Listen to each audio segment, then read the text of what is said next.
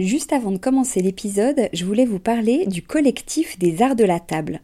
Alors l'art de la table, c'est vraiment une grande tendance dans notre univers déco, vous n'avez pas pu y échapper.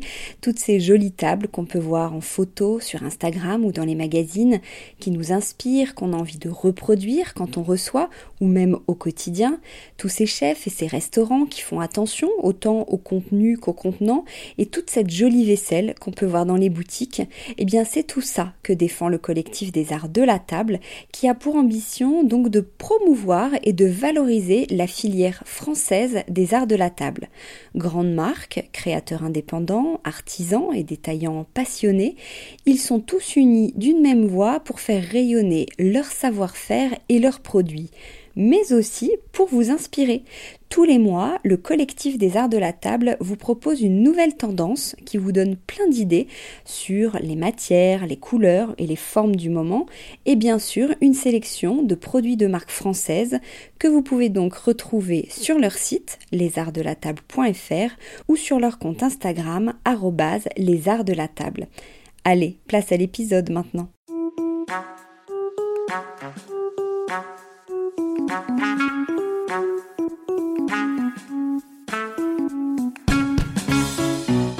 Bienvenue dans Décodeur, le podcast qui parle de celles et ceux qui font la déco aujourd'hui. Je m'appelle Hortense Leluc et à chaque nouvel épisode, j'invite à mon micro des pros de la déco. Un architecte ou un designer, une marque que vous aimez ou que vous allez découvrir, un entrepreneur, un créatif ou un influenceur, quelqu'un que vous allez connaître ou pas, mais qui dans tous les cas va nous parler déco et envers du décor. Rencontres, savoir-faire, actu, tendances, conseils, ici, la déco, ça s'écoute.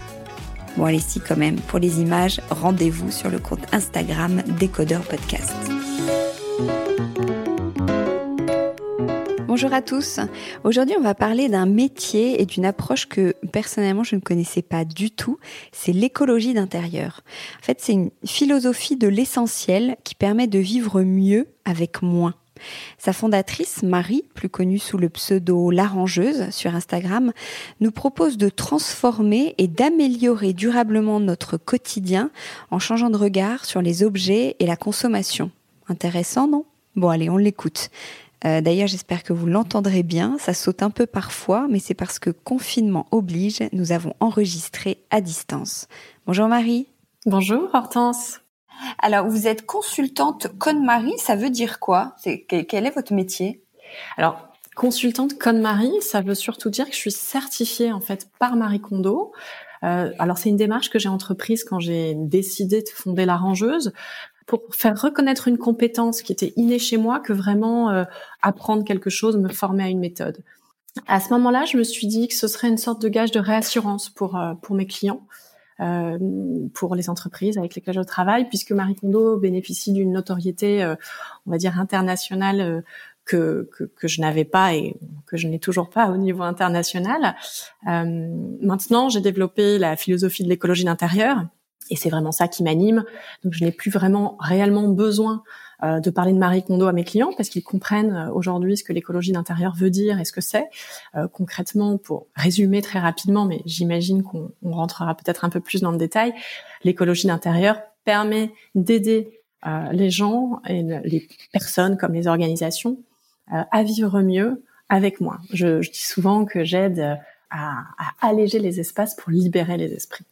Alors, euh, mais c'est un terme que vous avez euh, inventé, euh, l'écologie d'intérieur, ou il existe, il existe ailleurs, dans d'autres pays, par exemple? Alors le terme écologie existe, le terme intérieur existe. En revanche, le, le principe d'accoler écologie d'intérieur n'existe pas. C'est effectivement, alors moi je parle plutôt de philosophie de vie. Euh, c'est pas, pas juste un terme, c'est une philosophie de vie que j'ai créée. Et effectivement, c'est une marque que j'ai déposée euh, de la même façon que j'ai déposé euh, l'arrangeuse. Euh, l'idée, c'est vraiment de, de, derrière de d'exprimer deux, idées, de mettre deux idées ensemble en, en, en faisant une analogie justement au terme écologie. C'est-à-dire que l'écologie, c'est la science qui étudie les êtres vivants dans leur dans leur lieu de vie, dans leurs écosystèmes, en interaction avec l'homme, avec comme objectif ben, de réduire l'action négative de l'homme sur le vivant. De la même façon, l'écologie d'intérieur, elle interroge notre rapport à l'objet dans notre milieu. Et quand je dis milieu, euh, ça peut être notre environnement de vie, notre environnement de travail et notre environnement au sens large. Et là aussi, l'objectif, c'est de rééquilibrer euh, bah, cette relation individu-objet-milieu pour vivre mieux, tout simplement. Donc l'analogie, elle est évidemment pas que sémantique. Moi, je parle de, de, d'une triple pollution que j'observe. Hein, c'est ce qu'on peut appeler le trop-plein, le trop-plein de nos emplois du temps, le trop-plein de nos, placards, le trop-plein de nos, nos to-do list, de nos vies, de, tout, ce, qu'il y a euh, dans, les, objets euh, qui vont être matériels tout comme immatériels. Et moi, ce trop-plein, j'ai décidé de, lui donner différents noms, donc euh, de l'appeler la pollution visuelle de nos espaces, la pollution mentale de nos esprits et la pollution environnementale qui est induite par nos modes de vie de, consommation et de surconsommation. Et donc face à cette euh, triple pollution qui, bah, qui rend notre quotidien plus difficile, l'écologie d'intérieur permet d'y répondre en instaurant euh, le beau, le pratique et le durable. Et donc, in fine, en fait, on va changer ses pratiques, on va changer son mode de vie. Et donc, effectivement, on part euh, d'une augmentation du bien-être individuel, mais pour aller vers le collectif avec un impact sociétal et environnemental qui est positif. Donc il n'y a pas simplement juste une, on va dire, un, lien sémantique à l'écologie, il y a une véritable mission derrière qui est de, en aidant les personnes à changer leur rapport à l'objet, ben, finalement changer leur façon de posséder, leur façon de consommer, et donc avoir un, un impact moindre euh, sur les ressources de la planète. Donc, en gros, avoir moins d'objets, c'est, je fais un, raccourci très grossier, hein, mais en gros, avoir moins d'objets, ce serait bon pour l'environnement et pour le mental. Alors absolument, euh, c'est pas un raccourci, c'est un, vrai, euh, c'est un vrai élément. Euh, moi, euh, vous verrez certainement au cours de cette conversation, je vais assez peu utiliser le terme de rangement parce que je parle, je pars du principe que le, le, le problème, le cœur du problème n'est pas n'est pas un problème de rangement. Euh, tout le monde peut ranger. On n'a pas envie de le faire, mais tout le monde en est capable. Là où euh, changer son rapport à l'objet, donc être capable de se séparer d'objets, de trier pour ne garder que c'est essentiel, ça c'est beaucoup plus dur. Une fois qu'on a réussi à changer euh, son rapport sur l'objet, donc à changer son regard sur cet objet, sa façon de posséder les choses, on peut changer effectivement sa façon de consommer. Et derrière, on va donc se libérer d'une relation qui est frustrante à la consommation euh, et au contraire revaloriser ce que l'on possède déjà. Donc forcément, on consomme euh, différemment, on peut consommer moins et en tout cas avec plus de discernement, ça c'est certain. Et petit à petit, comme euh, on va effectivement travailler à la fois sur la pollution visuelle, mais aussi la pollution mentale, et, et, je, et je, vais, et je vais détailler un tout petit peu ce point juste après parce que ça me semble important. Effectivement, on va quelque part se libérer du temps de cerveau disponible. Et à partir du moment où on va se libérer du temps de cerveau disponible, on va pouvoir changer ses pratiques pour de nouvelles, plus respectueuses des limites de la planète et de nos véritables besoins. Donc petit à petit, effectivement, on va avoir, en tout cas moi je l'observe avec mes clients et je l'observe dans ma vie aussi, on va pouvoir changer ses pratiques et les faire évoluer pour, pour des, de meilleures pratiques. Donc il y a un vrai lien avec l'environnement. Et pour revenir sur la, question du mental, euh, effectivement, moi je pars du principe donc que ces trois pollutions, la visuelle, la mentale et l'environnementale, elles sont liées, euh, puisque tous les tous les objets que l'on possède chez nous et qui prennent de notre espace vital, hein, c'est ça la pollution visuelle, c'est en général la toute première qui nous fait agir. En fait, en cascade, euh, il y a des conséquences. La pollution mentale, c'est quoi? La pollution mentale, c'est euh, trois facteurs. C'est le fait que tous ces objets autour de vous euh, vous renvoient à une sorte de to-do list qui serait comme devant vous, comme physique. c'est une to-do list qui est réelle ou virtuelle. Hein. C'est soit des, des, choses dont il faut qu'on s'occupe immédiatement, comme le panier à linge, par exemple. Hein. À chaque fois qu'on voit le panier à linge, on sait qu'il va falloir faire une lessive, sinon il va y avoir un problème ou une, une tâche qui est virtuelle, c'est-à-dire que un livre, par exemple, qui est posé euh, sur une table de nuit, on n'est pas obligé de le lire pour euh, pour vivre, mais à chaque fois qu'on voit ce livre, on, sait que quelque part, ben, on l'a toujours pas lu. Et donc ça, c'est le premier aspect de la pollution mentale. Ensuite, il y a un deuxième facteur, c'est la culpabilisation qui est liée à, à nos objets. C'est-à-dire qu'à chaque fois qu'on voit euh, ces objets et qu'on sait qu'on n'a pas fait ce qu'on devait faire, eh ben, on s'envoie une petite un petit coup de couteau, une petite blessure euh, narcissique, euh, parce que on s'en veut, soit de pas avoir fait la tâche, soit de pas avoir la vie qu'on veut. Hein. Si on reprend l'exemple du livre, on aimerait bien avoir le temps de lire ce livre, mais on n'y arrive pas. Donc on se dit qu'on n'a pas la vie dont on rêve. Et quelque part, c'est une petite blessure narcissique qui, multipliée par un nombre important d'objets, euh, évidemment, peut au final euh, faire baisser sa confiance en soi et encore une fois alourdir, alourdir cette pollution mentale. Et puis le dernier aspect, il est purement physiologique, c'est que tous les objets qui nous entourent, qui portent des informations textuelles, hein, donc des logos euh, qu'on peut trouver sur des produits, des textes qu'on va trouver sur sur des affiches, des, des, des, des, informations écrites sur des livres, euh, tous ces éléments-là font processer, font tourner, si, si vous préférez, notre cerveau à vide, euh, puisque notre cerveau, il, a, il a une de ses fonctions, c'est d'assurer notre survie. Donc, il traite en permanence, euh, à travers la vue, euh, tout ce qui nous entoure, pour bah, vérifier qu'il n'y a pas un danger. En fait, hein. c'est ça la, la, fonction primaire, enfin une des fonctions du, du cerveau et de la vue. et donc, en permanence, notre cerveau traite les informations qui l'entourent et plus il y a d'informations, notamment textuelles, plus ça fatigue le cerveau inutilement. Et in fine, cette fatigue, euh, qui est euh, à la base mentale, crée une vraie fatigue euh, physique.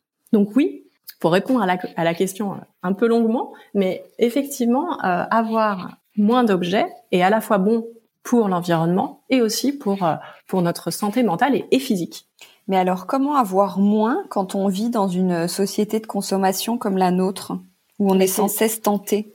C'est justement, c'est justement tout, tout l'enjeu, euh, c'est de, c'est de changer son rapport à l'objet, c'est de se rendre compte, en le vivant dans ses chairs, que euh, on vit mieux avec moins et non pas l'inverse. Or, on est dans une société, effectivement, comme vous dites, qui nous fait croire l'inverse, qui nous fait croire que le bonheur, c'est d'avoir, qui nous fait croire que plus on va avoir et plus on va être heureux. Donc, effectivement, dans ce contexte-là, se séparer d'objets est très difficile. Euh, et en fait, moi, je, dis souvent que euh, pourquoi on a trop d'objets, c'est hyper simple. Hein. il y a un flux entrant qui est plus important qu'un flux sortant. Avec l'écologie d'intérieur, on travaille sur le flux sortant en premier lieu, c'est-à-dire qu'on se concentre sur la façon dont on va pouvoir trier des objets pour pouvoir se séparer des objets qui sont surnuméraires, qui nous plombent et qui n'aident pas à faire de notre environnement le meilleur lieu possible pour notre épanouissement personnel. Et en travaillant sur ce flux sortant, on va se rendre compte qu'en fait, on travaille sur naturellement le flux entrant. C'est-à-dire qu'une fois qu'on a appris à vivre mieux avec moins, parce qu'évidemment, il faut me croire sur parole, mais on est vraiment plus heureux quand on a moins d'objets, c'est l'inverse qui est faux, eh bien, on se retrouve à naturellement consommer différemment, consommer moins, consommer mieux et consommer avec plus de discernement. Donc après, je ne sais pas si vous voulez qu'on rentre tout de suite dans le détail de comment on fait concrètement, mais Bien sûr, c'était ma prochaine question. Comment on amorce ces changements? Il y a trois facteurs dans notre rapport à l'objet qui, est compliqué. On l'a un peu évoqué, il y a euh, l'aspect culturel. Mais en fait, il y en a, il y en a deux autres. Le, premier, euh, c'est l'aspect familial. C'est-à-dire qu'en fonction de l'histoire qu'on a vécue, de l'éducation qu'on a reçue, on a un rapport plus ou moins sain aux objets. On se libère plus ou moins facilement des objets. Ça, c'est, on va dire, le premier facteur qui s'exerce sur nous depuis quelques dizaines d'années, puisque euh, en, pratique, quand on entre le moment où on est et on quitte le foyer, bah, il peut se passer 20-30 euh, ans.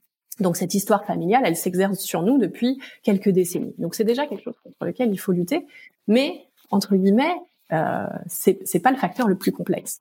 Le, deuxième niveau, c'est le niveau culturel qu'on a évoqué tout à l'heure, hein, le fait que notre société euh, nous explique qu'il faut euh, consommer pour être heureux, que c'est un moteur à notre économie, qui nous explique donc, euh, euh, enfin qui nous encourage à consommer, mais qui nous explique pas comment gérer nos possessions. Donc on se retrouve avec des possessions qu'on ne sait pas gérer et c'est vite le trop plein.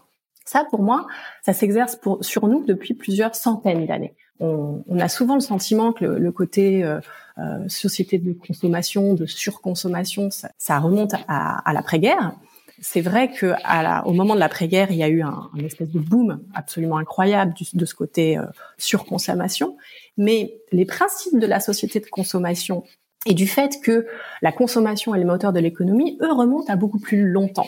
Euh, ils remontent euh, au XVe siècle quand on a découvert l'Amérique et qu'à ce moment-là, bah, le commerce est devenu mondialisé. C'est à ce moment-là que les économistes ont commencé à expliquer à la société que consommer était bien pour soi et pour la société parce que moteur de l'économie. Avant ça, on avait totalement conscience du fait que consommer était une valeur négative parce que ça venait épuiser une ressource. Consommer, c'est consommer une bougie. Au XVe siècle, il y a eu la bascule. Consommer est devenu une valeur positive pour soi et pour le monde. À partir de ce moment-là, ça veut dire que ça fait des générations et des générations de, de, de personnes qui considèrent que consommer c'est bien. Donc évidemment que c'est ancré en nous de façon très complexe. Et c'est pour ça que c'est très contre-intuitif de se séparer d'un objet. Pourquoi je vais me séparer d'un objet qui est censé faire mon bonheur? Ça n'a pas de sens. Donc ça, c'est le deuxième niveau qui s'exerce sur nous après le niveau familial. Et malheureusement, c'est pas le pire. C'est-à-dire qu'il y en a un, dernier qui qui est pour moi euh, celui sur lequel je travaille parce que je suis scientifique de formation et, et ces questions-là me passionnent, c'est le cerveau, c'est la physiologie. Je vais essayer de, de le résumer assez rapidement, c'est pas forcément évident, mais en, en gros, par nature, euh, je l'ai dit tout à l'heure, une, une, des missions de notre cerveau, c'est d'assurer notre survie. Et donc, par nature, notre cerveau considère qu'un objet ne peut représenter qu'un avantage. Euh, dans un monde hostile, c'est vrai. Euh, chaque objet peut s'avérer crucial pour notre survie et donc pour la survie de l'espèce, hein, puisque la survie de l'espèce passe par la survie de l'individu. Donc au fur et à mesure de l'évolution, euh, nos comportements ont été sélectionnés par, par la sélection naturelle et on a tendance à conserver des objets qui peuvent assurer notre survie. Parce qu'effectivement, dans un monde hostile, euh, si vous disposez d'une lance, euh, euh d'une technique particulière, de, de euh, je sais pas, d'une peau de bête pour se protéger, on a plus de chances de s'en sortir, de se reproduire et donc d'assurer la survie de l'espèce. Dans un monde de surabondance, ça n'a évidemment plus aucun sens. Mais ça, notre cerveau, il ne le sait pas. Et il continue à se comporter comme si nous vivions dans ce monde hostile. Pour que le cerveau évolue, il faudrait qu'il y ait encore des milliers et des milliers d'années qui se passent pour que, au fur et à mesure de l'évolution, eh bien notre nos comportements évoluent. Donc en attendant, ben, on continue à se comporter comme si on avait entre guillemets peur de manquer, comme si cet objet était crucial pour notre survie, alors que ce n'est pas le cas, puisque évidemment la société, elle, elle a évolué sur les centaines, de, sur les cent voire sur les décades, les dernières décades, alors que effectivement une évolution de notre cerveau prendrait des milliers d'années. Donc qu'est-ce que ça donne concrètement aujourd'hui? Ça donne le fait que ces, ces, espèces de peurs archaïques qui sont liées à notre pulsion de survie, elles se traduisent par cette fameuse phrase qui est, quand on essaye de trier, on sait jamais, ça pourrait servir. Le on sait jamais, ça pourrait servir, ça nous montre que notre cerveau est notre pire ennemi pour trier. Donc pour trier efficacement, il faut arriver à faire taire ces espèces de pensées qui sont générées de façon quasi réflexe par notre cerveau. Et donc il faut arriver à se connecter aux réactions de notre corps plutôt qu'à cette rationalité, en faisant confiance à ce que notre corps nous indique instinctivement. Et en fait, euh, on se rend compte qu'on le sait quand on quand on est face à un objet, on, on, on, sait dans les toutes premières secondes, dans les toutes premières millisecondes, on sait de quels objets on a vraiment besoin. Et donc, il ne faut garder que ces objets-là, ceux pour lesquels on n'a aucun doute.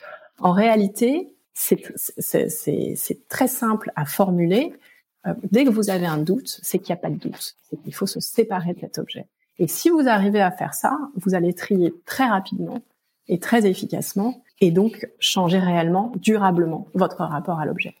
Oui, mais il faut quand même un minimum d'objets euh, dans, dans, une maison, par exemple. Donc, quels sont les, les critères de sélection qu'on doit mettre en place?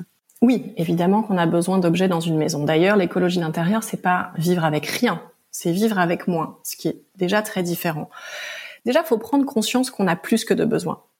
Moi, quand je travaille avec des clients, euh, je, je fais en sorte qu'ils objective la quantité d'objets réels qu'ils possèdent. En général, quand on fait appel à moi, c'est qu'on c'est qu'il y a un problème de pollution visuelle en premier lieu. Hein. Je vous l'ai dit tout à l'heure, c'est la pollution visuelle qui nous pousse à agir. C'est-à-dire qu'on se dit, ok, ça y est, euh, c'est le trop plein. Euh, mais on n'a pas une réelle conscience de la de, de, de la problématique réelle, c'est-à-dire du niveau de ce trop plein. En prenant conscience en rassemblant tous ces objets à un seul endroit et en objectivant cette quantité d'objets, en faisant ce que j'appelle la petite montagne, eh bien là, on, on, on, apprend réellement, on se rend compte vraiment qu'on a plus que de besoins. Et à ce moment-là, on peut initier par le tri un retour à l'essentiel. Donc déjà, c'est hyper important d'avoir cette prise de conscience, ce, déclic du fait que oui, on a trop. La plupart des gens savent qu'ils ont trop, mais mais n'ont pas réellement conscience de ce niveau de trop. Ensuite, on revient, euh, on revient à ces essentiels par le tri, comme je l'ai indiqué, en essayant de déconnecter le cerveau et en faisant confiance aux réactions instinctives de son corps. Après, Une fois qu'on a fait ce processus, et je, pourrais vous l'expliquer un petit peu plus en, détail, c'est ce que j'appelle le cycle de l'écologie d'intérieur qui, comporte cinq étapes. Euh, là, une fois qu'on a fait ça, il y a un après, effectivement. Il y a un après qui est maintenant quand je choisis un objet, quand je quand je fais un investissement pour ma maison, pour mon bureau, euh, qu'est-ce, comment je comment je quels critères je me donne? Moi, je propose ceux euh, du beau, pratique et durable, hein, qui répondent à la pollution visuelle à la pollution mentale, à la pollution environnementale. C'est l'idée, c'est ces trois piliers de l'écologie d'intérieur, c'est de se dire qu'à chaque fois qu'on va choisir un objet, on va faire en sorte qu'il soit beau, pratique et durable, parce que ça fonctionne ensemble. Ça ne veut pas dire qu'il faut qu'il soit à 100% sur ces critères. Hein. Il y a des objets qui seront beaux mais peut-être un peu moins pratiques, euh, d'autres qui seront euh, hyper pratiques et hyper durables mais peut-être un petit peu moins beaux. Il faut juste se sentir à l'aise. C'est une, une question d'arbitrage en fait. Mais ce qui est certain, c'est que euh, si une, euh, une organisation euh, est juste esthétique, elle risque de pas être totalement pratique et donc viable. Si une organisation est juste pratique, elle risque de ne pas être suffisamment esthétique pour nous donner envie de continuer à la mettre en place. Et si une organisation est pas durable, bah par définition, elle, elle est pas viable, elle est pas tenable, elle est pas satisfaisante. Donc ces trois critères-là, pour moi, et il y en a peut-être d'autres, et peut-être que d'autres personnes seraient plus à l'aise avec d'autres. Moi, c'est ce que je propose. Euh, je trouve qu'avec ces trois critères, déjà, on a des bonnes bases pour initier sa transition écologique, mais en douceur, à son propre rythme et en fonction de ses besoins et de, ses capacités. Moi, je ne souhaite pas culpabiliser les gens. Hein. Le problème de l'écologie, c'est que c'est souvent perçu comme une contrainte. Moi, ce que je souhaite faire, justement, c'est les amener sur l'idée que c'est une opportunité. C'est qu'au contraire, on peut se faire, l'écologie peut être euh, désirable, euh, peut être compatible avec nos modes de vie, avec nos emplois du temps, euh, l'écologie ne veut pas dire euh, ne pas être dans le confort, et c'est ce que tend à prouver euh, mon, compte Instagram at la rangeuse, c'est de montrer qu'effectivement ça peut être inspirant, ça peut donner envie, et je pars du principe qu'on n'oblige pas les gens à changer en leur imposant des choses, mais qu'on donne envie aux gens de changer en les inspirant. Et donc c'est un peu ça le propos de l'écologie d'intérieur, c'est de montrer au plus grand nombre qu'en fait, adopter ces principes-là, non seulement vont être bons pour l'environnement vont être bons euh, pour euh, pour les limites de la planète, mais que en plus, on va avoir un accroissement de son bien-être. Donc à la limite, on n'a pas besoin d'être écolo entre, entre, guillemets pour adopter les principes de l'écologie d'intérieur. Il faut juste avoir envie d'augmenter son bien-être personnel pour que tout d'un coup, eh bien en fait, tout le reste suive. Ça ne veut pas dire effectivement vivre avec rien, ça ne veut pas dire euh, euh, ne plus rien avoir, mais n'avoir que des objets essentiels que l'on aime vraiment, qu'on a plaisir à utiliser pour vivre ou pour travailler, de façon à accroître son bien-être tout en ayant ben, moins d'impact sur la planète. Alors, à quoi ressemble un, décor du coup pour vous? Parce que j'imagine qu'on parle beaucoup d'objets. Là, on a un podcast déco, donc on va se dire par exemple dans le salon, pour vous, il faut acheter par exemple moins d'objets déco, euh, voire ne, pas en avoir du tout? Pas forcément. Je, je parle, je parle pas de, de minimalisme. Euh, vous aurez remarqué que j'ai pas utilisé ce terme dans le, depuis le début euh, de, de, du, de notre conversation. Moi, je parle d'essentialisme. Alors, c'est un mot qui malheureusement euh, a d'autres significations en philosophie, en biologie, et qui sont des significations même un peu négatives. Mais on comprend l'idée. L'essentialisme, pour moi, c'est le fait de ne garder que ses essentiels. Si vos essentiels ne sont pas les mêmes que les miens, c'est pas très grave. Et d'ailleurs, c'est la raison pour laquelle je pourrais jamais vous dire, c'est une question qu'on me pose souvent, combien de euh, d'objets, euh, de paires de jeans, combien de euh, paires de chaussettes, combien d'objets dans ma cuisine je dois avoir. Je suis incapable de donner ce chiffre. D'abord parce que je pense que ce serait assez prétentieux de ma part d'imaginer que j'ai la que j'ai la, la, réponse absolue pour pour ce genre de choses, mais surtout parce que ça dépend de chacun ça dépend euh, de ses goûts, ça dépend de son cycle euh, de vie. Hein. Euh, si vous êtes avec des enfants, si les enfants ont quitté le nid, si vous vivez seul, si vous vivez en couple, évidemment les besoins ne sont pas les mêmes. En fonction de votre évolution personnelle, vos besoins ne vont pas être les mêmes et les quantités d'objets dont vous entourez ne seront pas les mêmes. Donc l'idée, c'est de garder les objets qui sont essentiels pour nous. Et ça, vous ne pouvez le faire qu'en faisant le, le, cheminement du tri, donc d'abord de, visualiser euh, la quantité d'objets que vous possédez, de faire le retour à l'essentiel par le tri en déconnectant le cerveau, comme je l'ai expliqué avant, pour vraiment ne conserver que les objets qui vous plaisent et qui sont quelque part visuellement agréable. C'est hyper important. On a toujours l'impression que le côté esthétique, c'est c'est une préoccupation un peu mineure, c'est on va pas juste faire quelque chose parce que c'est joli. En fait, ça va bien au-delà de ça. Et donc créer le, le, le, plaisir visuel, lutter contre la pollution visuelle, c'est quelque chose qui est extrêmement important. L'idée, c'est que quand vous regardiez votre salon, si on reprend l'exemple du salon, mais ça peut être aussi votre bureau, votre espace de travail, ça peut être n'importe quel endroit euh, dans votre maison ou dans votre euh, lieu de travail, qu'il y ait un plaisir visuel, que votre euh, qu'il y ait un sentiment d'harmonie autour de vous, qui va vous pousser à vivre mieux et à travailler mieux. C'est ça l'idée en fait derrière. Et donc ça ne veut pas dire qu'il faut arrêter d'acheter. Ça ne veut pas dire qu'il faut avoir zéro objet de déco et vivre avec des étagères vides. C'est pas du tout ça l'idée. Hein. Euh, euh, c'est pour ça que je parle pas de minimalisme parce que dans le minimalisme il y a la notion de privation qui, euh, qui je trouve est une notion négative et qui du coup ne me plaît pas. Mais c'est de garder ces objets qui qui vous rendent heureux. Et effectivement, c'est sûr que ben si on en garde beaucoup trop, derrière on n'a pas l'effet libérateur euh, dont, euh, dont j'ai parlé avant, qui est de vivre avec moi, qui rend vraiment beaucoup plus heureux parce que ça simplifie le quotidien. Dans la méthode, comment euh, moi j'ai envie de faire un ménage de printemps là dans ma penderie, comment je comment je m'y prends? La clé, c'est de trier. La clé, c'est de changer son rapport à l'objet. C'est pas de ranger, c'est pas d'acheter des boîtes pour euh, euh, pour essayer d'organiser tout ça. Ça, c'est ce serait ce serait quelque part euh, déplacer le problème. Ce serait faire la, la c'est faire l'autruche et ce serait même aggraver le problème. C'est-à-dire que vous amenez de nouveaux objets qui seraient ces boîtes dans un dans un environnement où il y a déjà trop. Donc la clé du problème, effectivement, c'est de changer son rapport à l'objet. C'est ça, je, je vraiment, je, je, me bats là-dessus parce que c'est hyper important. C'est donc de trier et donc trier en gardant les objets. C'est même pas les objets qui vous rendent heureux, c'est les objets sur lesquels votre corps a une réaction positive. C'est-à-dire que ce que j'ai expliqué tout à l'heure, le fait que notre cerveau soit notre pire ennemi pour trier, ça veut dire concrètement, euh, et vous l'avez sûrement observé, vous êtes en train de trier, vous prenez euh, une robe dans votre main et il y a une, pensée immédiate qui se forme. Il y a un oui ou il y a un non qui se forme assez rapidement. Vous savez très fondamentalement si cet objet vous avez envie de le garder ou pas. Quand vous avez une réponse immédiate qui se forme, c'est facile. C'est-à-dire que vous mettez dans le tas des oui ou dans le tas des non.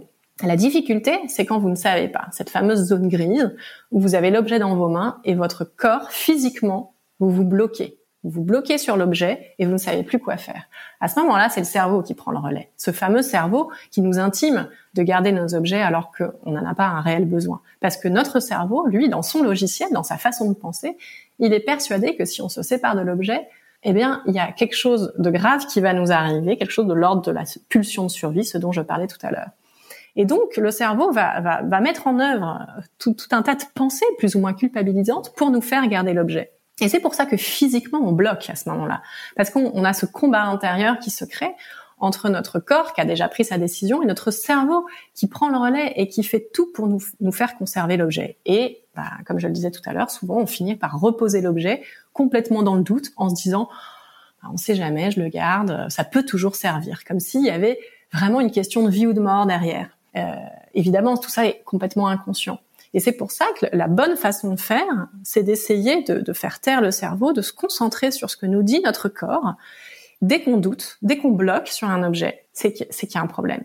Il n'y a pas de mystère. C'est-à-dire que quand on sait, on sait. Quand on doute, c'est qu'en fait, on doit se séparer de cet objet. C'est plus facile à dire qu'à faire. C'est pour ça que des gens comme moi existent, que j'aide les personnes. Qu'est-ce que je fais moi en session? Quand je vois euh, les personnes douter, et c'est pour ça que je peux faire des sessions à distance très facilement, parce que je leur dis souvent, moi j'ai pas besoin de voir tes objets, j'ai besoin de voir ta tête. Et je vois ce qui se passe, les expressions de leur de leur de leur visage qui expriment ce doute, qui expriment ce moment de blocage, et je leur dis qu'est-ce qui se passe dans ta tête? Et ils m'expliquent, bah c'est un cadeau de tante machin. Oui, mais alors ça, je me dis que peut-être un jour je rentrerai dedans de nouveau pour prendre l'exemple des vêtements. Et moi, je décortique ça. Je les aide à décortiquer, je les aide à accoucher de la décision. C'est pas moi qui prends la décision à leur place, bien évidemment, c'est eux. Euh, mais ils arrivent à accoucher d'une décision. Je, je, quelque part, en posant toutes ces questions, je déconnecte le cerveau. Et au bout d'un moment, ils comprennent le truc. C'est-à-dire que le déclic s'opère, souvent aussi venant avec la fatigue, parce qu'une session, ça, ça, ça, peut durer assez longtemps. Donc la fatigue s'instaurant, le cerveau, il lâche un peu prise et le corps, il prend le relais. Et à ce moment-là, eh bien, on se rend compte qu'on va beaucoup plus vite. Et au bout d'un moment, les clients, les clients se rendent compte que, ah oui, effectivement, bah, là, je sais, en fait, je me rends compte que dès les premières secondes, on sait. Et donc, c'est ça la vraie technique garder les choses pour lesquelles notre corps instinctivement nous dit oui et avoir le courage, l'honnêteté intellectuelle entre guillemets de se séparer des objets pour lesquels notre corps nous dit non et laisser tomber le cerveau qui nous envoie tout un tas d'excuses euh, qui sont en fait euh, liées à des peurs archaïques qui n'ont pas lieu d'être puisqu'on vit dans un monde de surabondance. C'est bien ça qu'il faut avoir en tête. On vit dans un monde de surabondance où tout est à portée de main, où tout est à portée de clic. Donc quand bien même on se séparerait d'un objet euh, et qu'on ferait une erreur, ça n'arrive jamais hein, dans les faits, mais imaginons-le, eh bien, on, on, va pas mourir, il va pas se passer quelque chose de très très grave.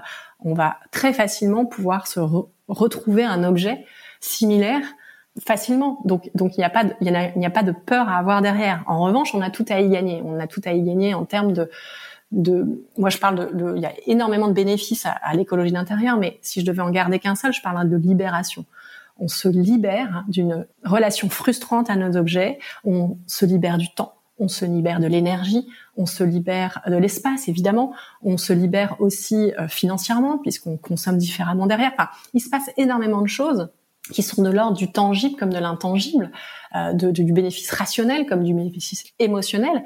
Donc on a on a tout intérêt à le faire pour tout un tas de raisons. Il faut simplement se lancer et partir du postulat et donc quelque part me faire confiance que oui, on sera plus heureux avec moins qu'avec plus. Donc il faut juste avoir ce petit postulat de départ sur lequel on a confiance et qu'on se dit allez, maintenant je, je, je, je fais confiance au protocole, j'y vais, je me lance et, et, et je vous garantis que la libération, vous l'aurez derrière. Oui, mais si je reprends euh, un, exemple un peu plus concret, par exemple, alors se séparer de vêtements ou d'objets euh, déco, d'accord, mais dans, dans, une cuisine, par exemple, on a l'impression d'avoir que des que des essentiels. Comment faire pour avoir euh, pour désencombrer une cuisine, par exemple? Bah, on a l'impression, hein, vous avez utilisé ce terme, je pense, on a l'impression que tout est essentiel, mais c'est une impression en fait. Si vous sortez tout vous vous mettez tout sous les yeux, vous sortez tout des placards, des tiroirs pour visualiser. Hein, c'est la deuxième étape, du, cycle de l'écologie intérieure, c'est de visualiser. Euh, vous sortez toutes vos placards, vos tiroirs, vous allez vous rendre compte déjà qu'il y a des choses qui sont surnuméraires. Il y a des choses en double, en triple. Euh, il y a des, euh, il y a des, il y a des choses sur lesquelles par exemple, dans la cuisine, moi, je me bats souvent contre les objets monotâches. Un objet qui n'a qu'une seule fonction, qui n'assure qu'une seule fonction, bah, en général, c'est pas un bon objet. On peut, il vaut mieux avoir un objet qui peut assurer plusieurs fonctions ce qui va prendre moins de place et ça va être un objet plus intelligent. Donc, et souvent la cuisine regorge de ces gadgets un peu monotâches qui nous qui nous promettent des miracles, alors qu'on se rend compte qu'on peut faire la même chose avec un couteau, avec un grattoir. Enfin, il y a beaucoup de choses qu'on peut remplacer dans la cuisine. il faut partir du principe qu'on vivra mieux avec moins. Et donc, il faut essayer de réduire la voilure. Il faut se dire que notre objectif, c'est de euh, diminuer euh, nos possessions pour vivre mieux et pour que ce soit en adéquation avec la taille de notre logement. Moi, je, je, quand je pose la question à ma communauté sur Instagram, par exemple, que je leur demande c'est quoi euh, votre difficulté en matière d'organisation ou de rangement, la plupart des gens me disent je manque de place. C'est pas vrai. Le problème n'est enfin ça arrive évidemment, euh, si vous avez euh, un enfant et que tout d'un coup vous attendez des jumeaux, vous allez manquer de place parce qu'il va vous falloir une chambre de plus. Mais pour les objets, c'est rarement un problème de, place. C'est un problème de trop plein d'objets. Et par rapport à, à ce qu'on fait dans une cuisine, à part si vous êtes un grand chef, évidemment, dans une cuisine, vous avez généralement besoin de pas tant d'objets que ça. Et en fait, rationaliser dans sa cuisine et autant possible que dans ses placards. Et c'est d'ailleurs effectivement euh, souvent, euh, moi je conseille à, mes clients de commencer par euh, les catégories d'objets qui sont les plus volumineuses, comme les vêtements, vous l'avez cité, comme le linge de maison et justement les objets de la cuisine, parce que c'est comme les régimes, c'est-à-dire que si vous avez des résultats immédiats parce que tout d'un coup vous libérez toute une étagère, parce que tout d'un coup vous allez supprimer un meuble dans votre entrée ou dans votre chambre, eh bien, ça va vous motiver euh, énormément parce que ces résultats tangibles, vous allez avoir envie de les continuer, de les reproduire et de gagner de l'espace de vie plutôt que de l'espace de stockage. Et donc, en faisant euh, effectivement les objets de la cuisine, on se rend compte que euh, on va tout de suite gagner beaucoup d'espace parce qu'il y a beaucoup d'objets qui sont encombrants. Donc, je pense pas que 100% des objets qu'on a dans une cuisine, pour revenir à votre question, soient des objets qui soient essentiels et qu'il faut regarder de plus près euh, avec un œil nouveau, en se challengeant, en imaginant qu'on part d'un canevas vide. C'est pour ça que c'est important aussi de tout vider, de tout sortir pour repartir à zéro, comme on le ferait lors d'un déménagement. Sauf que quand on fait un déménagement, en fait, on n'a jamais le temps, on n'a qu'une hâte, c'est de vider tous les cartons. Et on fait ça un peu rapidement et on prend pas le temps de se poser des questions. On trie un peu, mais pas suffisamment. Et donc là, c'est l'occasion de repartir d'un canevas vide, de se challenger sur ce qu'on a toujours fait, soit en termes de quantité d'objets, soit en termes de réorganisation de ces objets. Et donc de se dire, ok, voilà, je, je, je me pose. Évidemment, quand je, quand je le fais avec les clients, c'est plus facile parce que moi j'ai ce regard extérieur. Moi, je ne connais pas leurs habitudes, je connais pas leur cuisine. Ils me montrent des photos avant, par exemple.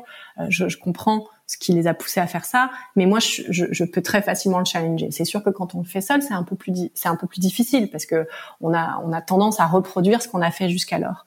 Mais l'idée, c'est ça, c'est vraiment de se challenger et il y a, on peut toujours rationaliser et penser différemment. Et la méthode, donc c'est ça, c'est de tout sortir, que ce soit un tiroir de cuisine ou une pile de vêtements ou des produits de beauté, c'est tout sortir pour bien visualiser et, mieux se séparer? Alors le, cycle de l'écologie d'intérieur, c'est effectivement un cycle en cinq étapes. La première étape, il y a des étapes qui sont, euh, on va dire, un peu plus euh, lors de la réflexion et puis des, des étapes où on agit vraiment. La première étape, c'est idéaliser. Donc l'idée, c'est vraiment de définir son objectif, son idéal. Euh, qu'est-ce qu'on a envie de changer si on avait une baguette magique? À quoi on aimerait que son intérieur ou son bureau ressemble Ou sa vie en général. Je dis euh, souvent à mes clientes, imaginez que vous avez un, grand réalisateur qui vienne faire l'histoire de votre vie, le film de votre vie. À quoi vous voudriez que ce film ressemble? C'est hyper important de prendre le temps de réfléchir à ça euh, parce que c'est bah, c'est son objectif. Donc si vous savez pas où vous voulez aller, vous allez avoir du mal à vous y rendre. Donc il faut définir cet objectif et cet objectif, il va vous donner la motivation tout au long du process. Donc dites-vous que c'est le premier jour du reste de votre vie et définissez cet objectif. Ensuite, la deuxième étape, c'est visualiser.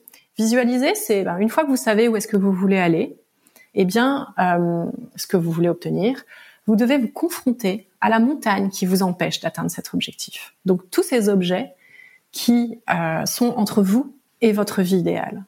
Donc effectivement, c'est prendre tous les objets de façon extrêmement réflexe euh, et de les rassembler au même endroit, de façon à objectiver cette quantité d'objets, cette surquantité d'objets. Vous pensez que vous avez trop, là vous allez vous le voir. Vous allez le voir, pardon. C'est un peu la, la, phase sadique du, protocole, mais nécessaire. Euh, à la fin, en général, de cette phase, moi je demande à mes clients de se poser deux minutes, de, regarder cette montagne et de, et de, de m'exprimer leur ressenti. 100% des, gens me disent à ce moment-là, c'est n'importe quoi, il y a beaucoup trop. C'est hyper important d'avoir cette prise de conscience-là. Ensuite, la troisième phase, c'est la phase d'essentialiser. Donc, c'est le moment où vous allez trier cette montagne de façon à ne garder que vos essentiels. Et donc, une fois encore, hein, vos essentiels, c'est peut-être pas les mêmes que les miens. Mais ce qui est important, c'est que ce soit vos essentiels. La quatrième phase, ça va être de réorganiser, c'est-à-dire tout ce que vous avez conservé, bah, l'agencer de façon optimale. Et là, effectivement, il y a aussi quelques critères hein, pour bien agencer. Euh, il y en a cinq, je rentrerai peut-être pas forcément dans le détail maintenant. Une fois que vous avez réorganisé avec les objets que vous aviez, avec les moyens du bord, avec euh, ce que vous aviez chez vous ou dans votre bureau, eh bien, vous allez passer à la dernière phase qui est éditer. Éditer, c'est améliorer le tout pour faire évoluer votre vie vers votre idéal. C'est pour ça que c'est un cycle. C'est-à-dire qu'à la fin d'éditer, eh ben, on doit se retrouver plus proche de l'idéal qu'on a défini au départ. Et éditer, ça peut euh, vouloir dire plein de choses. Ça peut vouloir dire continuer à lutter contre la pollution visuelle, par exemple, en faisant en sorte que, euh, euh, si on reprend l'exemple de la penderie, bah, on ait des cintres qui soient tous les mêmes, qui soient jolis, qui créent une sorte d'harmonie visuelle. Ça peut être euh, lutter contre la pollution mentale en transférant euh, tous les, par exemple, les choses de sa cuisine dans des contenants neutres qui ne portent pas de logo, qui ne portent pas euh, d'informations visuelles qui viennent faire travailler le cerveau inutilement. Euh, continuer à lutter contre la pollution environnementale, ça peut vouloir dire changer ses pratiques, c'est-à-dire décider de passer d'un shampoing classique à un shampoing solide, par exemple.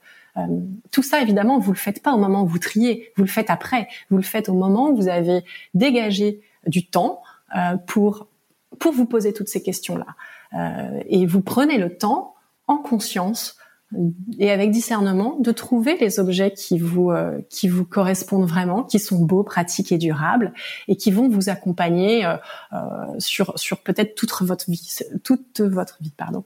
C'est un vrai euh, c'est ça devient un vrai art de vivre en fait. Vous constituez le meilleur environnement possible à votre épanouissement personnel. Donc ça devient une vraie démarche qui est choisie et qui n'est pas qui n'est plus subie. Avant, vous pouvez pas faire ça. Quand votre quotidien, c'est de ranger en permanence euh, ce qui euh, traîne partout, accorder de l'importance à un nombre d'objets qui est beaucoup plus important, euh, vous avez le sentiment de mettre un pied devant l'autre et, et, et de pas pouvoir faire davantage.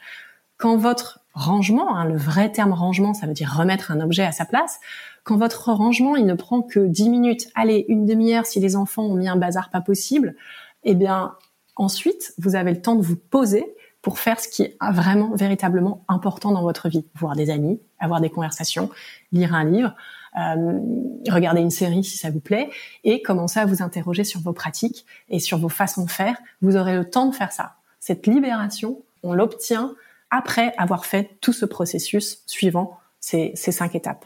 Mais alors, je vais me faire vraiment là juste l'avocat diable deux secondes sur le sur le rangement parce que je, regardais hier votre compte Instagram et il y a pas mal de euh, de tutos, de vidéos et notamment sur le rangement, par exemple sur les, les vêtements, on vous voit tri, euh, plier d'une certaine manière en trois temps euh, pour gagner de la place après. Mais est-ce que c'est un effort du coup supplémentaire que de récupérer euh, des chaussettes et de les mettre dans son tiroir ou ses culottes et de les mettre dans un tiroir? Là, il faut les trier en trois. C'est on peut se dire aussi que c'est une petite perte de de, temps à ce moment-là. Alors effectivement, quand on se met à, repenser toute l'organisation de sa maison, euh, ce sont des moments qui vont, qui vont demander du temps euh, et qui vont créer une, forme de fatigue. Effectivement, quand vous, quand tout d'un coup euh, vous décidez de trier 100% des vêtements de votre logement, évidemment que ça prend à peu près 3 à 6 heures, hein, donc c'est, ça prend pas deux minutes. Vous allez trier tout, et ensuite vous allez tout replier et tout réorganiser de façon optimale. Donc sur le moment, vous avez l'impression que plier, effectivement, c'est un peu pénible. Mais après, quand votre nouvelle organisation sera en place, quand vous aurez beaucoup moins, quand vous ouvrirez des placards et que tout ce que vous verrez vous plaira et sera beau et sera bien ordonné, d'abord vous aurez facilement envie de maintenir les, choses. Et puis, euh, concrètement, vous n'aurez à plier que le résultat d'une machine euh, qui est la machine que vous faites euh, une, deux, trois fois par semaine c'est pas comme tout replier, évidemment. Et en fait, euh, beaucoup de mes clients me, disent ça, me disent oh, mais c'est tellement plus facile de mettre sur cintre ou de pas plier, euh, plier c'est pénible. Quand je leur apprends la méthode de pliage, qui est donc un pliage qui permet de, de verticaliser ces vêtements, enfin de les, les stocker verticalement, hein, donc qui permet de gagner énormément de place. Finalement, ils apprécient. J'ai une cliente qui m'a dit euh, bah, maintenant plier mes chaussettes c'est ce que je préfère, alors qu'elle ne le faisait pas avant, parce que plier c'est un peu comme jardiner, ça occupe les mains, et ça libère l'esprit. C'est-à-dire que pendant que vous pliez, vous pouvez penser à autre chose. Vos mains sont occupées et ça devient un vrai plaisir qui peut même être déstressant pour certains. Beaucoup de, des personnes qui, qui voient mes, mes tutos euh, de pliage sur Instagram me disent c'est c'est hyper addictif, c'est hyper relaxant de le regarder. Et je leur dis bah, c'est aussi relaxant de le faire.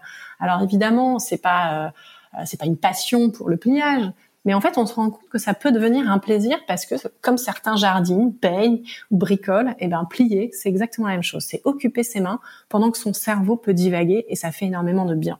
Et puis derrière, il faut pas oublier le fait que vous aurez moins d'objets. Et, le, et j'y reviens encore, hein, je, renfonce le clou parce que c'est hyper important.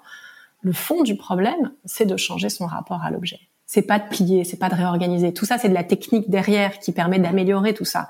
Mais le fond du problème, c'est de changer son rapport à l'objet, d'avoir moins d'objets pour vivre mieux. À partir du moment où vous avez allégé votre espace, vous avez vraiment libéré votre esprit. Et vous allez voir que plier trois culottes et quatre chaussettes, finalement, ça peut presque devenir un plaisir. Euh, ça dépend des personnes, évidemment, mais ce n'est plus un fardeau en tout cas prendre soin de ces objets qu'on a gardés et qu'on aime vraiment devient un vrai plaisir. On revalorise ces objets, ils reprennent la lumière, et là où le rangement, le ménage était un fardeau, là d'abord c'est simplifié, c'est beaucoup plus rapide, et ça devient un, vrai plaisir. Mais est-ce que vous pouvez entendre aussi que euh, la quantité, ça puisse euh, rassurer, euh, d'avoir le choix entre cinq pulls plutôt que trois ou entre trois services d'assiettes plutôt qu'un seul parce qu'on aura fait le tri, ça puisse aussi faire plaisir, faire du bien. Comment trouver justement l'équilibre? Bien sûr, mais c'est pour ça que je parle bien d'essentiels. Vos essentiels ne sont pas mes essentiels. C'est-à-dire que si pour vous, avoir trois services euh, c'est essentiel parce que ça vous amène une dose de plaisir incommensurable, bah gardez-les. Je ne vais pas vous dire qu'il faut absolument n'avoir qu'un seul service.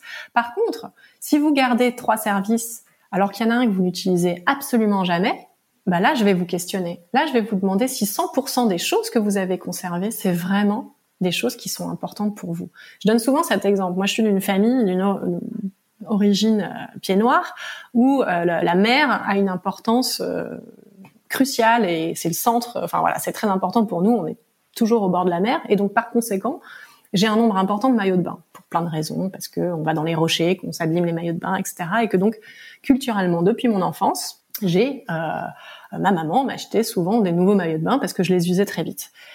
Pour moi, avoir beaucoup de maillots de bain, c'est, ce sont des essentiels. Et je, je, me souviens, je vous donne cet exemple parce que je me souviens un jour avoir fait un post en disant, voilà, j'ai 18 maillots de bain. Et la plupart des gens m'ont répondu, bah alors t'es pas du tout minimaliste, 18 maillots de bain, c'est beaucoup trop, on n'a pas besoin de 18 maillots de bain. Et donc j'ai répondu, effectivement, d'abord, un, je ne suis pas minimaliste, je suis essentialiste. Et deux, pour moi, avoir 18 maillots de bain, c'est, ce sont, c'est ce que je définis mes essentiels en termes de maillots de bain. Même si j'entends que pour beaucoup de personnes, deux suffisent ou trois suffiraient, suffiraient largement. Donc, une fois encore, ma, liste d'essentiels n'est pas forcément votre liste d'essentiels. Et c'est pour cette raison que quand les personnes me disent euh, bah, tu peux nous dire euh, combien il faut de euh, ça bah, je peux vous dire ce que je fais moi, mais c'est simplement une indication. Ça ne veut pas dire que ça vous conviendra. Donc j'entends parfaitement effectivement que pour certaines catégories d'objets, pour certaines personnes, en fonction de leur culture, en fonction de leurs habitudes, eh bien, la liste d'essentiels n'est pas la même.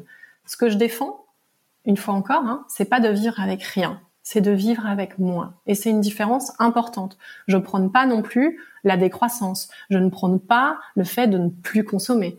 Je, j'ai bien conscience que euh, l'économie, euh, le moteur de l'économie reste la consommation, mais une consommation plus respectueuse des limites de la planète, ça reste une consommation qui, peut être créatrice d'une vraie valeur, c'est-à-dire choisir des marques, des produits euh, qui sont conçus de façon éco-responsable, qui sont, qui sont conçus de façon éthique, c'est quand même soutenir une forme d'économie et donc de création de valeur, mais euh, de façon plus respectueuse des limites de la planète.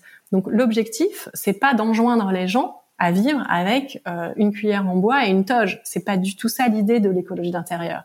L'écologie d'intérieur, c'est au contraire de se faire plaisir, mais de s'assurer que 100% des objets dont on s'entoure sont les bons.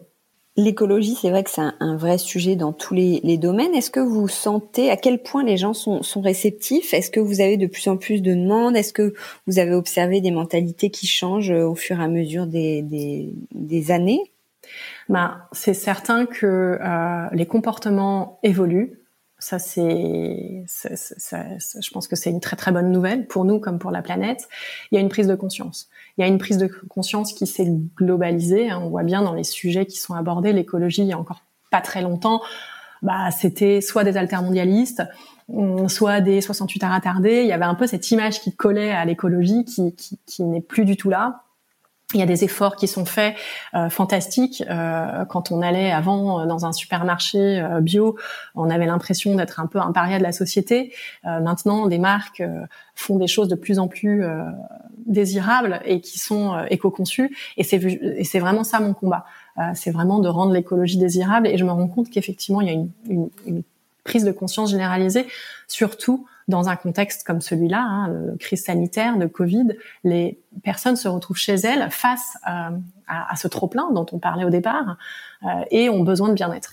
Ont besoin de bien-être, ont besoin de se sentir mieux. Et je pense qu'effectivement, il y a il y a, il y, a, il y, a, le début bah, qui, qui, qui, évidemment ça ne sera jamais assez rapide et, et on pourra toujours euh, vouloir se dire qu'il faudrait que ça aille beaucoup plus vite mais en tout cas il y a, il y a quelque chose chez les personnes qui est en train de bouger vraiment et, la clé de mon combat, c'est de leur montrer que c'est possible de le faire. Ça crée du plaisir individuel et ça a un impact sociétal et environnemental positif et qu'il faut absolument le faire pour toutes ces raisons-là. Voilà, l'idée c'est vraiment de les accompagner dans cette transition écologique douce, euh, leur montrer qu'en, enfin, parce que ça, ça, peut faire peur aussi, ce, le zéro déchet, l'écologie. Moi, je suis pas du tout experte de zéro déchet, par exemple. Hein. J'ai, j'ai une marge de progression euh, énorme là-dessus, et c'est un, c'est un combat quotidien qu'on doit tous commencer à mener. Mais l'écologie d'intérieur, c'est vraiment le, le, le, la façon de commencer, d'initier ce changement, euh, de, de, de start somewhere. Quoi. C'est, c'est vaut mieux essayer tous euh, d'être euh, imparfaitement zéro déchet que euh, deux trois personnes y arrivent parfaitement. On est 7 milliards. il y a un moment donné, nos, actes, nos actions individuelles ont un impact collectif. Et il faut pas penser que que parce que c'est un acte, un acte individuel dans un coin, euh, il va pas, il va avoir aucun impact. Si, si on pense tous différemment et qu'on pense au contraire que tout ce qu'on peut euh, faire va finir par payer, eh bien, ce, sera le cas. Et donc, je suis persuadée que euh, euh, il faut collectivement, mais donc individuellement, commencer à prendre conscience. Et si en plus ça va augmenter notre plaisir et notre bien-être individuel, bah, faut vraiment pas s'en priver, quoi. Vous nous avez expliqué un petit peu tout à l'heure comment vous travaillez avec euh, avec vos clients, mais des, particuliers. Mais je crois que vous travaillez aussi avec des entreprises ou, des marques. Alors je travaille avec comment vous travaillez avec eux? Avec, avec, les particuliers et les entreprises et les marques. L'objectif hein, pour tous, c'est de changer le rapport à l'objet. Donc un particulier, on peut on peut se le figurer assez facilement. Effectivement, je fais des interventions. Euh, soit en présentiel, soit en distanciel. C'est-à-dire que je me rends chez les personnes et je les aide à faire ce fameux tri. Je fais la même chose au niveau des entreprises, c'est-à-dire que je vais, euh, par exemple, accompagner une équipe de 10 à 20 personnes euh, sur un sur un open space, par exemple, euh, et on va réorganiser euh, les bureaux individuels et puis les espaces collectifs. On va faire le même travail de de, de retour à l'essentiel par le tri pour améliorer les conditions de travail, améliorer la productivité, la rentabilité in fine de l'entreprise. Et aussi évidemment, euh, que ce soit les particuliers, les marques ou les entreprises, je vais euh, aussi faire des conférences, c'est-à-dire que soit on, on est dans l'action, c'est-à-dire que j'accompagne concrètement les personnes, et pour les marques, ça peut donner lieu d'ateliers euh, pratiques où j'explique comment faire, je montre les méthodes de pliage, etc. Euh, soit euh, on est dans, on va dire, la connaissance académique, la compréhension, l'explication, un peu comme on l'a fait aujourd'hui, hein, d'expliquer euh, quels sont les ressorts de notre de notre rapport à l'objet, pourquoi c'est si difficile de se séparer d'objets, comment le faire bien. Tout ça, évidemment, ça fait l'objet de conférences que je peux faire, soit euh, auprès des marques, soit auprès des, entreprises destinées à leurs collaborateurs ou, ou ce genre de choses. Ok. Et vous, comment vous est venue l'idée, l'envie, vous en parliez un petit peu au début, de faire ce, de ce, ce métier? Quelle formation vous, vous avez? Moi, je suis, euh, bah, je suis ce qu'on appelle euh, une personne ordonnée par nature. Alors, ce terme ordonné, il, pour moi, il, pour moi, il manque un mot hein, dans la langue française, hein, parce que ordonné, ça veut dire être capable de ranger, donc de remettre un objet à sa place quand on dit de quelqu'un qu'il est ordonné, euh, c'est qu'il voilà, c'est qu'il c'est qu'il aime l'ordre. Euh, effectivement, je suis euh, ordonné, mais ce que je suis surtout et avant tout, et ce, qui est, je pense, ma différence fondamentale entre moi et, et les autres membres de mon de, ma famille, par exemple, ou, ou de mes amis, c'est que j'aime trier. J'aime quand j'étais enfant, euh, je, je, pouvais passer de longues heures dans ma chambre à faire des inventaires, des inventaires de mes tiroirs et à décider ça oui, ça non, etc. Et puis après, effectivement, euh, faire des essais de réorganisation, d'agencement de l'espace, déplacer les meubles, enfin voilà tout ça. Mais, mais le fond, le fond du, du sujet, je pense, c'est que j'avais déjà cette capacité. Alors évidemment, je le disais pas comme ça, hein, mais de changer mon rapport à l'objet, d'avoir un rapport à l'objet euh, plus sain, plus équilibré, capacité de me détacher des objets si nécessaire. Et donc ça, je l'ai toujours eu en moi, euh, de façon totalement euh, innée et inconscient. Je sais pas d'où ça me vient, hein, puisque ma, mes, mes, parents sont pas du tout comme ça. Ma sœur est, est l'opposé de moi, euh, mais j'ai toujours eu ça en moi. Et quelque part, euh, je l'utilisais que pour moi. Cette compétence-là, je n'avais pas conscience que c'était forcément une compétence, euh, et donc euh, c'était presque quelque chose d'inavouable pour moi parce que je me rendais bien compte que euh, les collègues de bureau me charriaient un peu parce que euh, ils me disaient voilà Marie quand elle part le soir, on a l'impression qu'elle part en vacances parce que son bureau il est nickel et en général les gens rangent leur bureau bah, quand ils partent pour longtemps.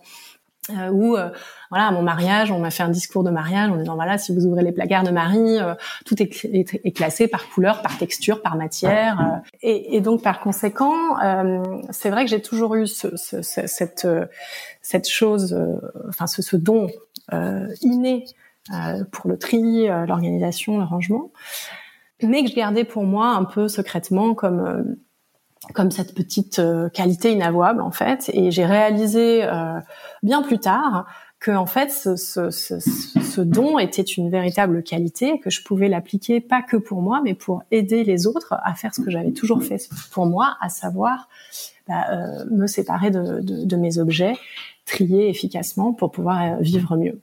À ce moment-là, j'ai fondé la rangeuse et, euh, et, et, et, tout ce qui tout ce qui tout ce qui est visible aujourd'hui, mon site internet, mon Instagram, et, j'ai initié vraiment cette démarche. J'ai quelque part, j'ai mis en lumière le, fait que cette qualité-là, euh, elle pouvait être utile à d'autres. Et alors, à quoi ça ressemble chez vous? C'est ma petite question euh, rituelle. J'imagine un petit peu avec tout ce que nous avez dit. Comment vous décririez votre intérieur ou votre style déco? Bah, je, je c'est marrant parce que c'est vrai que je me suis jamais vraiment posé cette question. Euh, bah, je dirais qu'il est essentialiste, qu'il est épuré, qui, mais qu'il reste malgré tout vivant. En fait, c'est le, le, la difficulté euh, avec le minimalisme, par exemple, c'est qu'on imagine toujours que ça peut être un peu froid, un peu clinique. Euh, moi, je considère que mon intérieur, il est, euh, il est, il, n'a que l'essentiel, il n'a que ce qu'il faut. Il, il laisse la place au vivant justement. C'est, c'est pas du vide, c'est c'est un, c'est un, c'est de l'espace pour le vivant. Donc, euh, je ne sais pas si ça répond très très bien à la question parce que c'est pas un style de déco, mais euh, mais c'est pas un style euh, nordique, c'est pas un style euh, français. Enfin, voilà, c'est un style qui est effectivement dans une forme d'épure, ça c'est certain. Certaines personnes le jugeront encore une fois peut-être comme froid parce que les goûts et les couleurs sont tous divers mais c'est un style qui moi me plaît et je pense que c'est déjà ça l'essentiel et dans lequel je, je, vis bien, dans lequel ma famille euh, est heureuse de, de, de vivre et d'évoluer et qui laisse justement la place aux opportunités. C'est, ça paraît peut-être un peu euh, un peu fort de dire ça, mais libéré d'une forme de contrainte par rapport aux objets, on a on a beaucoup plus de clairvoyance dans ces projets, on, on laisse place à ce qui compte vraiment. À, à, la création de valeur et cette création de valeur elle peut aussi être intellectuelle c'est-à-dire qu'on laisse la place à, au, vivant et au projet du vivant. Et justement, vous parlez de votre vie de famille. J'ai oublié de vous demander tout à l'heure une chambre d'enfant un peu désencombrée. Comment Alors, quel est le, secret pour euh, réussir ça? Bah, c'est comme euh, pour toute catégorie d'objets. Il faut, euh, il faut trier. Il faut mettre des limites. Un enfant a besoin de limites. C'est moi, ce sont les principes d'éducation de, mes enfants. Mettre des limites, ça ne veut pas dire être méchant. Ça ne veut pas dire ne pas aimer son enfant et ne, ne pas lui offrir euh, des choses. Je pense qu'au contraire, c'est lui rendre service pour plus tard, c'est-à-dire lui apprendre dès à présent ce que certains de mes clients euh, apprennent euh, seulement maintenant et parfois à 40, 50 ans. Donc c'est leur faire gagner du temps. Un enfant est capable de trier, un enfant est capable de se poser les bonnes questions. Et souvent, un enfant qui a du mal à trier, c'est un parent derrière qui veut pas jeter et qui euh, imagine que l'enfant, pour être heureux, euh, bah, il faut qu'il ait tout un tas de jouets. Euh, c'est souvent de transfert aussi des envies des parents, de ce qu'ils n'ont pas eu dans leur enfance. Ils imaginent que s'ils offrent tout un tas de choses à leurs enfants, bah, leurs enfants vont être plus heureux, plus heureux, comme si c'était mettre un pansement sur l'enfance rêvée qu'ils voulaient avoir c'est tout l'inverse. Un enfant qui a euh, juste ce qu'il faut de jouets, euh, il va pouvoir avoir du temps pour euh, pour développer sa créativité, il va pouvoir avoir du temps pour pour faire ce qui compte vraiment. Et, et c'est comme tout, quand vous avez moins d'objets, ben les entretenir, les ranger, ça prend beaucoup moins de temps parce que chaque objet a une place définie.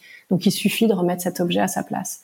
Donc c'est vraiment accessible. Après trier, ça demande un tout petit peu plus de de recul sur la situation. Donc c'est, je trouve plutôt à partir de 4-5 ans qu'on peut trier efficacement. Mais mes enfants régulièrement trient quand il y a quand il y a trop. Je leur mets une limite. Je leur dis voilà, au-delà de cette boîte, ben, si ça dépasse, c'est qu'il y a trop et on trie et, ils savent totalement euh, le faire. Il faut leur demander de le faire évidemment. Euh, mais c'est le principe de l'éducation. Hein. Éduquer, c'est répéter. Et ensuite, euh, ils le font, ils le font sans problème. Ok. Alors, dernière question, j'ai compris que vous faisiez euh, peu d'achats, mais quel est le dernier que vous ayez fait, plutôt en déco? Alors en déco, euh, parce qu'effectivement en ce moment je fais essentiellement des achats alimentaires, mais alors c'est là évidemment la crise sanitaire qui veut ça. Euh, je, me souviens d'avoir acheté euh, il y a pas très longtemps un dentifrice solide, mais ça c'est pas de la déco. Je pense que le dernier achat de déco que j'ai fait, c'est auprès d'une céramiste que j'aime beaucoup. Euh, et que dont je parle très souvent sur sur mon sur mon compte et je lui ai acheté un très très très beau vase qui est devant moi sur ma table. Ok, super. Oui, ben merci beaucoup Marie. Merci de nous avoir sensibilisés à tout ça. Merci à vous pour votre accueil. J'espère que j'espère que ça vous a inspiré aussi et que ça vous a donné envie de d'initier un changement. Bon, merci beaucoup Marie. À bientôt. Au revoir. Au revoir. Décodeur, c'est terminé pour aujourd'hui. Merci beaucoup d'avoir écouté en entier. Si vous avez aimé, n'oubliez surtout pas de vous abonner à ce podcast pour ne pas rater les prochains épisodes chaque vendredi. Bien sûr, vous pouvez aussi le partager sur euh, Facebook, Twitter ou en story. Ça permet de le faire euh, connaître euh, à vos proches. Je suis Hortense Leluc et vous pouvez me retrouver sur Instagram via le compte Décodeur Podcast. N'hésitez pas à me suivre pour l'actu déco. Et si jamais vous écoutez cette émission sur iPhone via l'application Apple Podcast, vous pouvez aussi me laisser un commentaire, rubrique euh, classement et avis, c'est juste sous la liste des épisodes. Les 5 étoiles me font toujours très plaisir et surtout, elles permettent de faire connaître Décodeur encore plus largement et de partager l'univers de la déco avec le plus grand nombre. Voilà, merci et à très bientôt alors, ici ou ailleurs.